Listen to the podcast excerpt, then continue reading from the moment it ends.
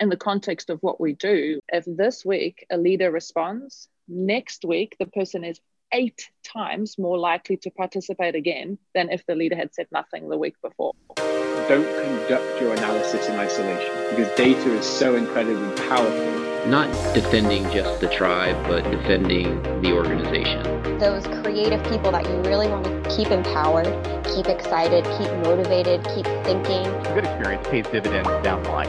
Stereotypes tend to break down in proximity. Welcome to We're Only Human, a podcast about human resources, business, technology, and the workplace. My name is Ben Eubanks, your host, and I'm so glad you're here.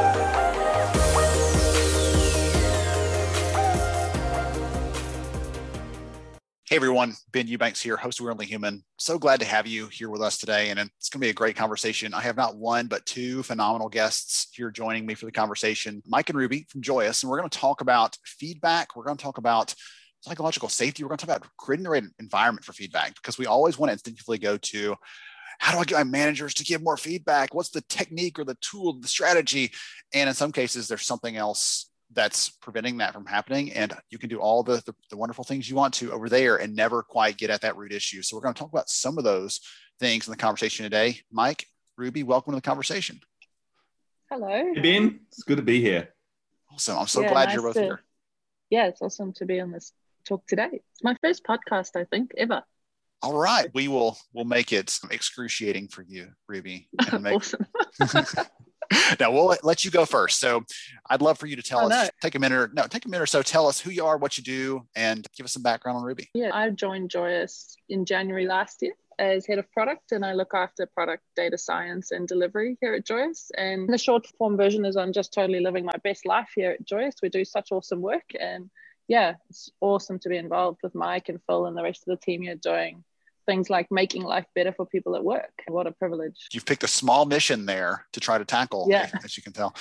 We're going to have so much fun in this conversation. I can't wait. Mike, give everybody the, the heads up on who you are and what you do, sir. Look, I'm a, a co-founder at Joyous, which yeah, Ruby mentioned, where we where we do employee feedback for uh, for large agile organizations. And oh, gosh, I've been in the HR tech stack for too long. I think yeah, spent a while in performance management company Sonar6, and then spent a while working for Cornerstone OnDemand. And, and by a while, I guess that was more than a decade ago now, that started. Gosh, I, I guess I'm a, a, kind of HR tech old, old hand now. don't they say like on the resume when it's more than 10 years old you don't talk about it anymore? Isn't that the yeah i think you're right. Yeah. That one falls off the page and we got to add something new. No. Well that's why i'm doing something new Oh goodness. All right. We're having a lot of fun. We're kidding a lot. We're going to talk about some serious things though in the conversation because I it is my goal to help talent and business leaders that really care about their people to do it better essentially. And that's what you're doing through the product and through the, the service you're providing to, to the employees you work with. And one of the things we were chatting about before we started recording for everyone out there sometimes i'm like i should have hit the record button earlier. One of the things we're talking about is this idea of psychological safety. And i'd love for you to touch on that mike as it pertains to the conversation today because we have lots of questions again around best practices what works how to be more agile and how to use feedback as part of that. But i think that if we don't get that part right then we're going to we're going to struggle and we might never be successful ultimately. So talk a little about that piece and that role there, if you don't mind. Yeah, yeah. So look, psychological safety, just to define it, is is where you create an environment where team members feel safe to take risks and be, be vulnerable in front of each other. I mean, that, that's that's what psychological safety is. That's what the safety is. And it's interesting if you look at there's a project that Google did, which which might uh, yeah, a, a bunch of your listeners are probably familiar with, which is Project Aristotle, where they looked at all the different factors in teams which lead to a good or, or poor performance of the team. And they found that psychological safety just basically won over everything. Right? So if you created this environment where people you know, felt safe using their voices and, and felt that what they said was going to be listened to, then you, know, you got much better team performance. And so we've started to see, like, when people in culture teams and in, and at, you know in the C-suite generally, this idea now that the, fashion of just chasing culture and knowing that culture is linked to productivity has started to shift this idea that hey, actually, we're trying to create psychological safety. But it's yeah, it's early days. I would say that you know, and when we were talking about it before, it's it's a little bit like when people started dealing with well-being. You know, when people started to realize that well-being was important. Yeah, gosh, that's a strange thing to say, isn't it? When people started to realize that well-being was important, but yeah, when that became much more of a much more of a trend. People really were dealing with people who were languishing. That's where they were. That's where they were hitting it. And you know, people who had mental health challenges or other kind of challenges, and they were working on that. And that's certainly important stuff to do. But a lot of the real benefits to, to corporations came about and, and to, to people and to society when they started focusing on the middle, on actually helping everyone flourish. And I think that's the same thing with psychological safety. You've seen people address the bullying end of the spectrum, but like the, that's really unsafe here end of the spectrum. But my, my day-to-day work is just trying not to be shouted at and trying not to be fired kind of end of the spectrum. And actually now they're starting to focus on the middle and go, yeah, how do you actually get rid of all of these standard kind of enterprise behaviors that, that are really designed to make people feel their voice is less valued, that yeah, that speaking up is unsafe, and all of the daily microaggressions that are just part of work, accepted as part of work life. How do you actually remove that? Because once you create psychological safety, like goodness gracious, like yeah, suddenly you have so much more power coming out of your employee base. Ruby, what are your thoughts on that? You are working on building a product that helps people to give feedback. And again, is this a lever that you you think about when you're working through this? Like we want people to be able to give this feedback. Any other comments or thoughts on that before we jump in? Because I haven't paraphrased, which I had the quote in front of me, but I have a paraphrase to share from a book that I read many years ago that stuck with me around how this ties in. But uh, what are your thoughts on this? Obviously, this is something that everyone here at Joyous, you know, lives and breathes. We think about psychological safety all the time, and in the context of what we do, which is basically, as Mike said, this open employee feedback tool. So, open is a big part of that because we are suggesting that people give their honest feedback openly in our platform and that their leaders and other people in the organization can see not only their feedback but their name right next to it but you use joyous to increase the trust in your environment or to just support it even reinforce the message further so that you can leverage the honest feedback that people give you to make your business even better. And so I really care a lot about how do we help support that through the product and the science and the psychology from the people in my group. And one of the obvious things we have to do at Joyous is actually ask a question in the first place to get the conversation started uh, and ask it in a way that not only do people feel comfortable giving their feedback, but that also leaders feel comfortable receiving that feedback in a way that kind of enables things to change because otherwise why are you doing it? And for us there's so much more than just our little tool that the conversations are had in and the insights that we deliver.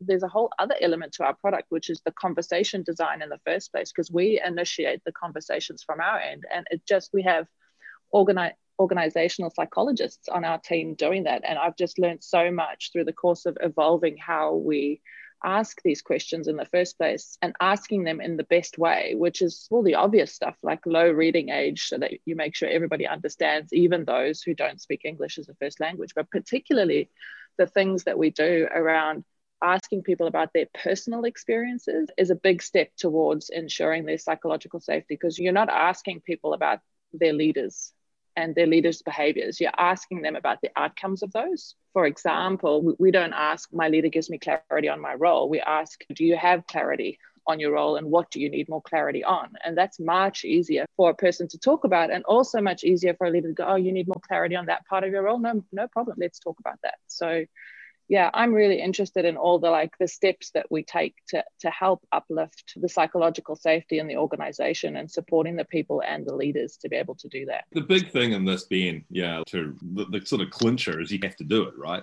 It's like this you know if you only ever ask for feedback from your employees via an anonymous survey right? Like you only ever ask for feedback in secret.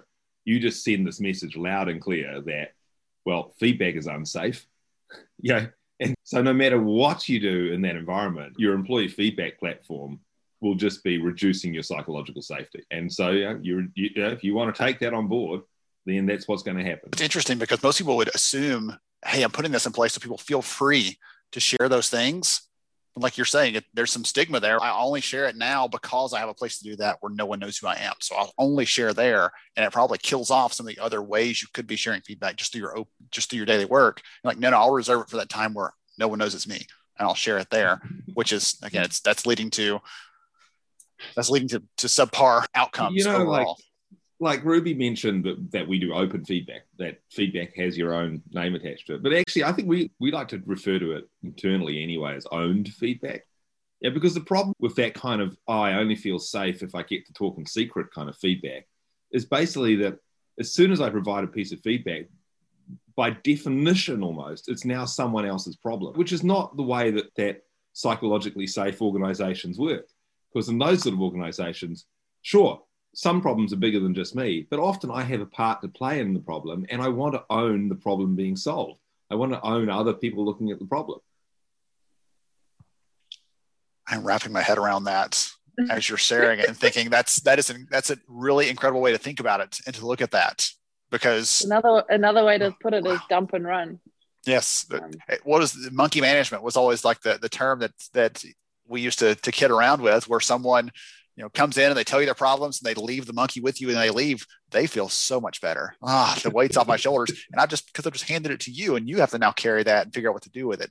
And gosh and like you think about if you think about like traditional approaches to employee feedback you've got a whole bunch of employees dumping monkeys on their manager and those managers are actually taking all those monkeys and sending them to hr and so you know if you're sitting there in people and culture you've got truckloads of monkeys, you know, like so much that you can't actually ever do anything. And this is the reality of the, the situation you're trying to avoid, which is that you want all of the action to occur at the edge. You don't want action to only be allowed to occur centrally. And that is, yeah, you know, that's a feature of the modern enterprise, isn't it? It's a feature of the agile enterprise. It's this idea that like most action will occur at the edge of the organization, not occur centrally. So it's, and Ruby has got some phenomenal research on this with Joyous about how actually most action takes place yeah, between employees and their leaders or employees and their squads, not, okay, mm. we've aggregated this up and now we've built a program. I mm. want to ask you about that, Ruby, if you don't mind, because one of the pieces that you and Mike are throwing around is agile, right? That's part of that. And mm. that agile doesn't mean bureaucracy sitting off far removed from the actual things being done, making decisions unilaterally and just crossing their fingers it was the right one. We'll find out six months from now if everything crashes and burns agile is about let's get the decisions closer and closer to the work getting done. Let's shorten the iterations. Mm-hmm. talk about some of those things that you're seeing there if you don't mind because i think that's a really interesting way of looking at it. Yeah some someone called john olson who used to be a senior hr leader at amazon spent some time with me last year and he asked me a really provocative question. He asked me how do you measure change? And that sent my head into like a tailspin and i was like holy moly, that is like a million dollar question right there. Because if we can answer that, then basically that there's a return on these conversations that people will be having openly. So if we could demonstrate that within the tool and the conversations taking place, we can actually finally show organizations that this is a meaningful way to shift the organization forward. And inside of our group, we started experimenting um, with how to measure that. And so we trained a model. It's not a particularly intense, like unsupervised learning model, but it is like a machine learning model that was able to identify conversations and comments both from people and the leaders, because of course both of them participating in this, and we measured the opportunities for change. And it was something, if I simplify it for you, along the lines of if we could find phrases that said things like, it would be good if we could, what if we tried to, those sorts of things. So, not the actual core theme, from the comment, but the indication ahead of it or be, beyond it that there was action and opportunity for action here. And so what we did was we at the end of the year gave out joy awards to all our organizations. And the joy award was actually the number of opportunities for change per person per year for that organization. And the highest number that we gave out to an organization was 13 and i just want to underscore that was 13 opportunities for change per person in that organization before any senior leader looked at any piece of insider report and did some macro action. That was just occurring instantly inside of the conversations. And on the lower end of the spectrum, we were seeing about five. But that's still a phenomenal number of like opportunities for individuals to see or take part in a change in their organization without having to wait for permission or wait for some report and something to happen two months later that they eventually hear back, oh, maybe there was a fruit bowl put in, in the lunchroom. And this is like meaningful stuff happening like instantaneously. And that's just absolutely, from my perspective, game changing, like to actually see that happening inside of the organizations using Joyous. I, I, love the way that like when people running data science teams like just downplay stuff. Yeah, so that's not a particularly sophisticated model. Just it's, the algorithm. It's, yeah. interesting opening. Just had it laying around over there. yeah.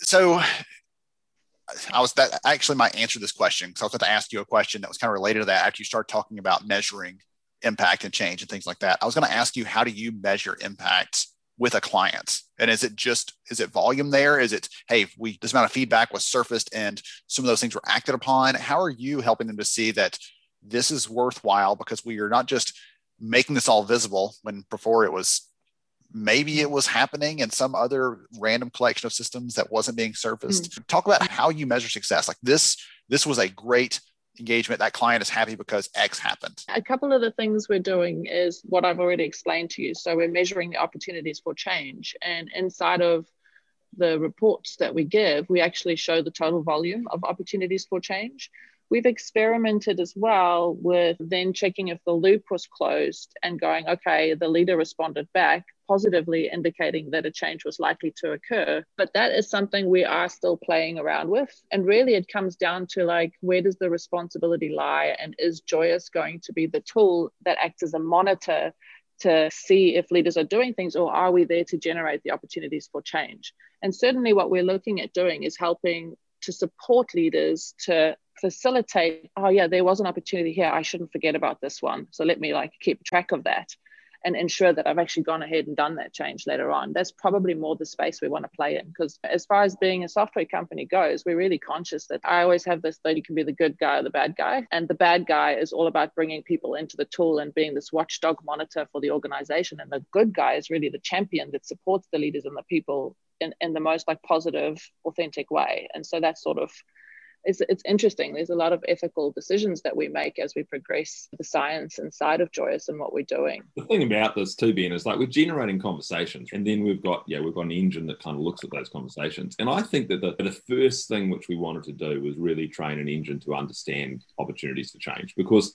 Mm you want to shift the metric, the industry metric of feedback system. You know, yeah, that, that are all about like how many, you know, what percentage of people participated in the annual survey. You want to shift that metric to to what opportunities for change were, were stimulated, were generated. But but of in course, fact, we did. We, sorry, you just rem- you just reminded me actually, Mike. We did a step thing, which now feels like old news to me, but it's probably it's probably quite a big shift even before we got to opportunities for change, which was because we get we used to get asked like most people who come to us and shift to joyous are indoctrinated into that participation thinking and and like irrationally obsessed with it. But then they also force participation, so it's like a joke. And what we learned quite early on was actually that what you should be measuring is the conversation funnel and what I mean by that is like of the people who were asked to participate, they then went to participate and said something. That's just not enough. It's about the people who heard back from the leader.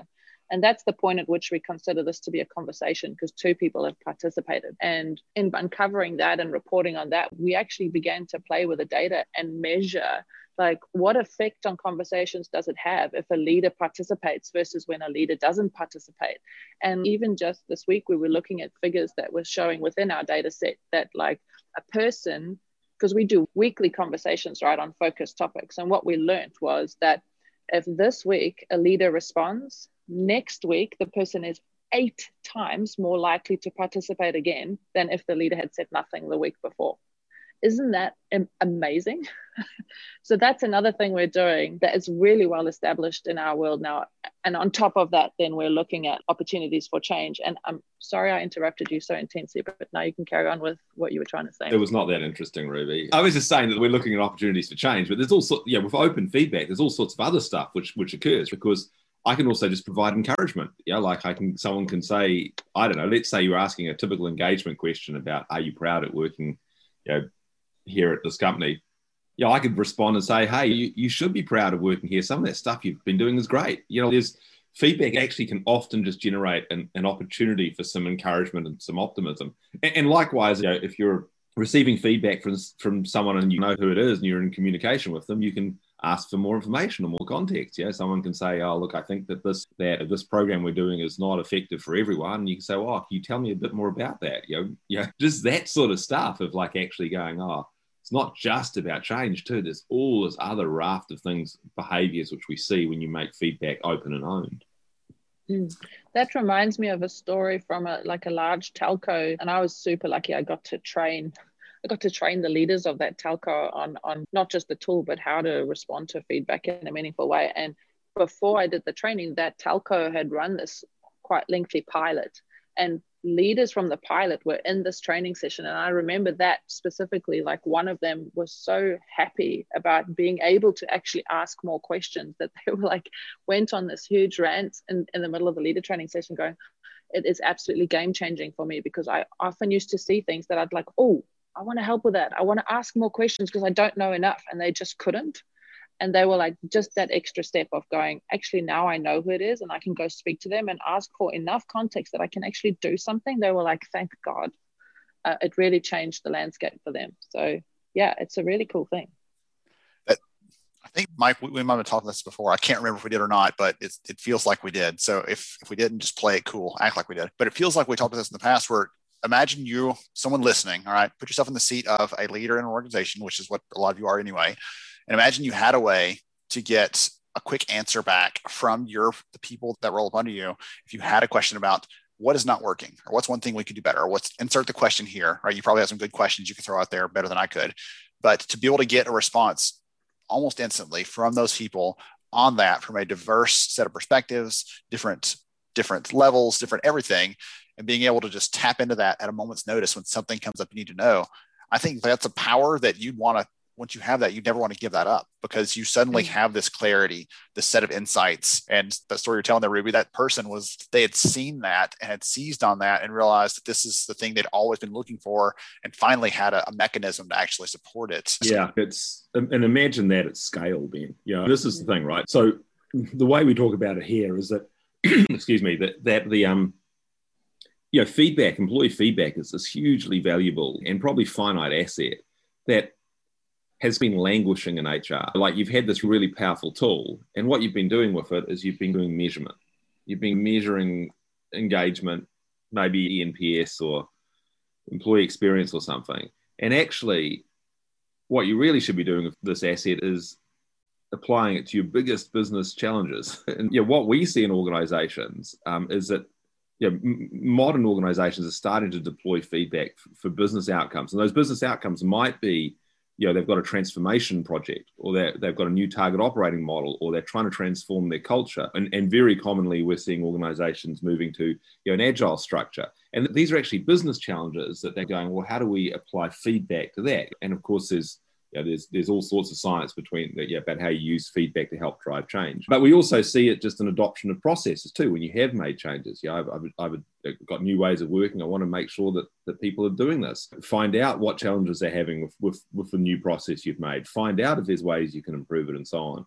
And and so yeah, we just see this world, you know, of feedback becoming one which is much much more you know central to decision making processes across the business, not just being sitting. And it's often managed by the you know, the people and culture vertical, but it's not a you know, it's not for a, people and culture measurement exercise anymore. Asking this around things, one of the one of my favorite questions to ask when I'm talking about change is what are the things that keep your CEO, your COO, right, your CTO, whoever the, the top leaders in your organization, what are the things that keep them up at night? What keep them awake? What worry them? because you don't know the answers to that as a talent leader, and you're missing a chance to have an impact on those things they care about. And that's what you're talking about here. Is this isn't about let's just push that engagement score up one more percent and suddenly we'll be there. But it's hey, we're making this massive change. And if this is the the forum, the way that we can understand how people feel about it and mitigate those issues before they become something full blown, well, heck yeah, absolutely, let's do that. In addition to all the other things you talked about earlier around we should be doing this or have we thought about this new or different or unique way of approaching this problem there's definitely the, the, opportunity for innovation in that. And one of the things i want you to talk about for a second is how what does this experience look like? If i'm that employee working for that that telco what does that experience look like? Am i doing this on a computer on a mobile? How am i telling those companies what things are popping in my head or responses to those questions? Because that's one of the things i was curious about the first time we talked about this. I want to make sure that's really clear for someone listening in how that actually happens because i think that mechanic of it is an important piece too. That's a good question. And uh, one of the things that i'm most impressed by, particularly when I started at Joyous, was the technology and, and the approach to how people respond. And Mike and Phil built Joyous for diverse workforces, right? Where diverse means that you're talking about remote people, often out in the field, They don't have an email, a company email address. They don't even have a computer. And the best thing about Joyous is it's a browser based app. So there's no app to install from an app store on your phone. These don't have to go through email, although they can come through email to your desk workers, but it works just as well via SMS. So, because you can send a question via SMS to someone who just gets directed to a browser, and incidentally, we know who they are through a token in that link. So, there's not even a login step required. You don't have to worry about app updates, any of that. Like, one of my favorite quotes from one of our larger organizations is that the best thing about Joyous is it only takes a field worker two seconds to rate a rated statement and then one minute to answer a question in Joyous. So in terms of like ease of use, but also like just not hampering productivity of a really busy workforce, it's I reckon it's bloody genius. So we have this kind of conversational engine that happens at a at an employee level, you know, where we start conversations on topics which kind of come from the, the, the enterprise's own library of things which are important and it's trying to it's trying to you know get conversations going on. And then those conversations get asked to the employee and then effectively those answers get routed somewhere.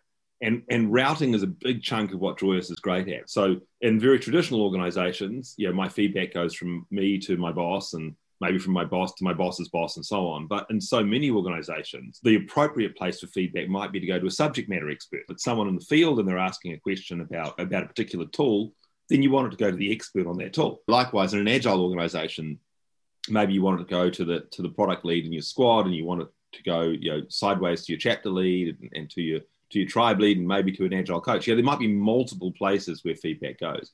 And then once that feedback's been routed, then you get this live feed. So if you're an employee, uh, sorry, a, a, leader, you'll see all of the different kind of bits of feedback which are relevant to you, and then you can you know you can respond to that feedback. And then the sort of third piece, the bit which we, you know, which yeah, by this point yeah, we, we don't need to sell this, but some of the real gold and, and joyous is that we take all of those conversations that are happening. And there's so much rich data when you're generating two way conversations. And we apply a bunch of our machine intelligence to that to look for the insights within that within those conversations on those particular areas those topics you're interested in. And you know those topics might be really standard culture topics. You they might be things like culture and environment fairness and inclusion well-being. They might be you know, quite specifically related to change in, in an ADKAR model, or they might be related to, to agile mindset and agile ways of working. But yeah, we can extract stuff in those topics and give you recommendations of where the roadblocks are and what you should be doing and what the big things that people are people are highlighting in their feedback. You said earlier that feedback is finite, is a finite resource. And that might have just been an offhand comment, but it kind of stuck with me.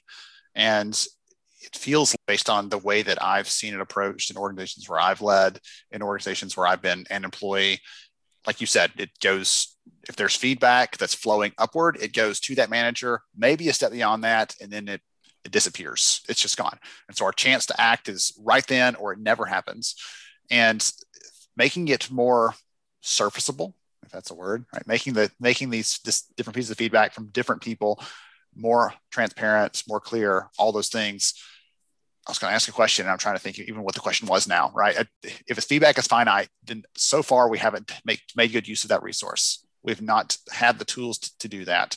And what I love about this, right, the routing piece excites me. The ability to do this quickly excites me because when I think about someone that's that's doing this work at the end of the day, no one goes to work like, I can't wait to give some feedback today. That's the only reason I'm here. No, I've got a thing to do. And if it doesn't work, I want to tell someone so I can do it next time and it to work. Right. It's about solving those, even a little problem multiplied across a, a, workforce can become a big problem and expensive one too. So I'm, I'm just excited about the different ways, different applications of this, in addition to all the people and culture kind of thing. Tell me about whether you're whether you feel appreciated or what the example you gave earlier. Th- those things have a place, but the things that really excite me are the ones that might have nothing to do at all with any of the stuff that that we talk about on the HR kind of side day to day, because it ultimately solves some business problem that until now no one really knew was an issue until someone you was able to you know, ben, we have we have in our largest in our largest clients, and so you know some of our largest clients have got maybe fifty thousand people using Joyous, and so some big workforces there. And what we've found is that this maybe started as, as something which was owned by the, the transformation office or some somewhere in ops or somewhere in people and culture. But it's got to this point where internally now they're actually building a structure, a kind of council around feedback, so that they actually can bid on using the tool. you know, of going, okay, actually, it's our turn to get our key business outcomes to get the tool focused on that within our cohort. And there's sort of so much demand for feedback that it's actually become something where you're going, okay, one of the functions that Joyous is now is now fulfilling is actually yeah, we're the kind of we're the bidding table on who's going to use who's going to use feedback this month, which is fascinating to me, given that feedback used to be like some arduous thing shoved down people's throat. And you, you mentioned that no one comes to work wanting to give feedback, but the reality of it is, is almost everyone comes to work wanting their voice to be heard. Like almost everyone wants that to be a thing. And by the way, when I give feedback and then someone responds and something happens, that's like a drug I get addicted to. That's that's the same kind of instantaneous gratification I get from I don't know posting on Instagram or something. But it's actually kind of part of the zeitgeist that like that that I get a response from something, I get used to that. So I think that there's, you know, like some of these shifts might seem quite subtle, but actually it's just because the tools are catching up to the catching up to the way people work and think. Ruby, I was going to ask you any final thoughts on this, anything that, that you didn't get a chance to share before we start wrapping up? Because I, I've got so many questions against swirl in my head. This has been so tremendous. And this excites me on a lot of levels of thinking about it solving some, some real problems organizations are facing anything that's top of mind for you before we wrap up? I think you just need to bring it back to psychological safety at the end of the day. If you're a senior leader in any department in an organization and you're one of the people walking around going, trust is an important thing in this organization for us, we want people to feel comfortable, then if you're not asking for open feedback on a regular basis where people are forced to self reflect on their own experiences and provide that input and ideas back into the organization what does it say about you as a leader? And what does it say about your organization if you're not doing that and you're doing anonymous surveys? Like if you care about trust you really need to think about what you're doing. That's what i think. I had teased it earlier and then never came back to it because we got down that conversation thread. But the, the book that i thought of i read years ago called the respect effects. And to paraphrase he talks about this whole essence of psychological safety is when you come to work, if you are having to use some portion of your energy, your brain power, your focus to make sure your shields are up, then you're never able to fully devote and commit all that you have to offer to your actual work. And so you're always working at partial capacity and partial creativity and partial whatever it is because you're having to do that. So psychological safety, when I hear you talk about that, it's it's about taking that away so you can, every single yeah. person can then come and, yeah. and be able to give everything they have. And you know what? Like the cost of constantly filtering yourself, filtering the feedback you give so that it's like appropriate for the level of psychological safety in that organization. If it's low, it's bloody taxing, eh? So like an individual is like low as a result of that, let alone the outcomes of the organization. Yeah. absolutely. Awesome. Mike, this has been a, fi- a, a, fun conversation. I've enjoyed it so much. If someone wants to know more about Joyous, what you and the team are up to, how to connect, what's the best way to, to do that?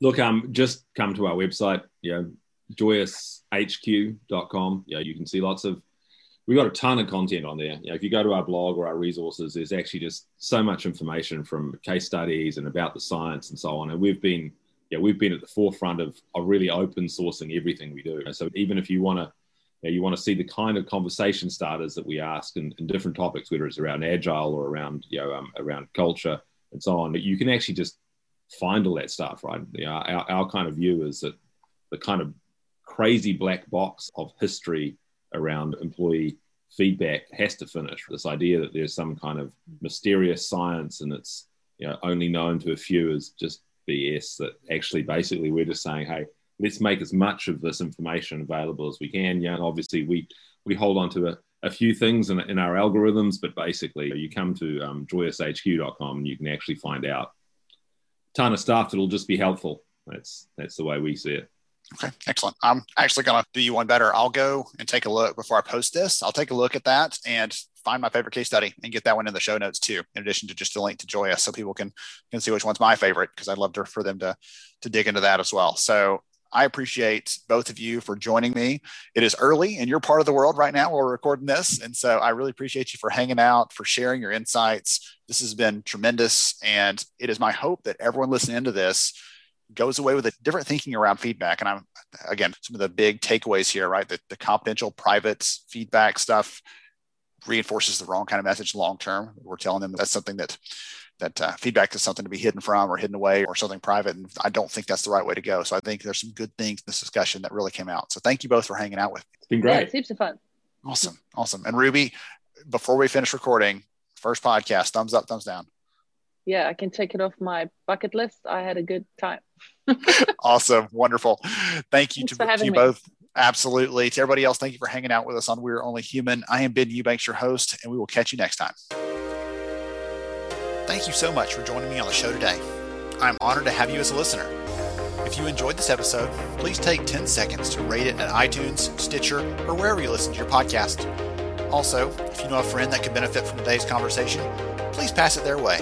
After all, a rising tide lifts all ships. To see show notes, sponsor information, and our full show archives, visit onlyhumanshow.com.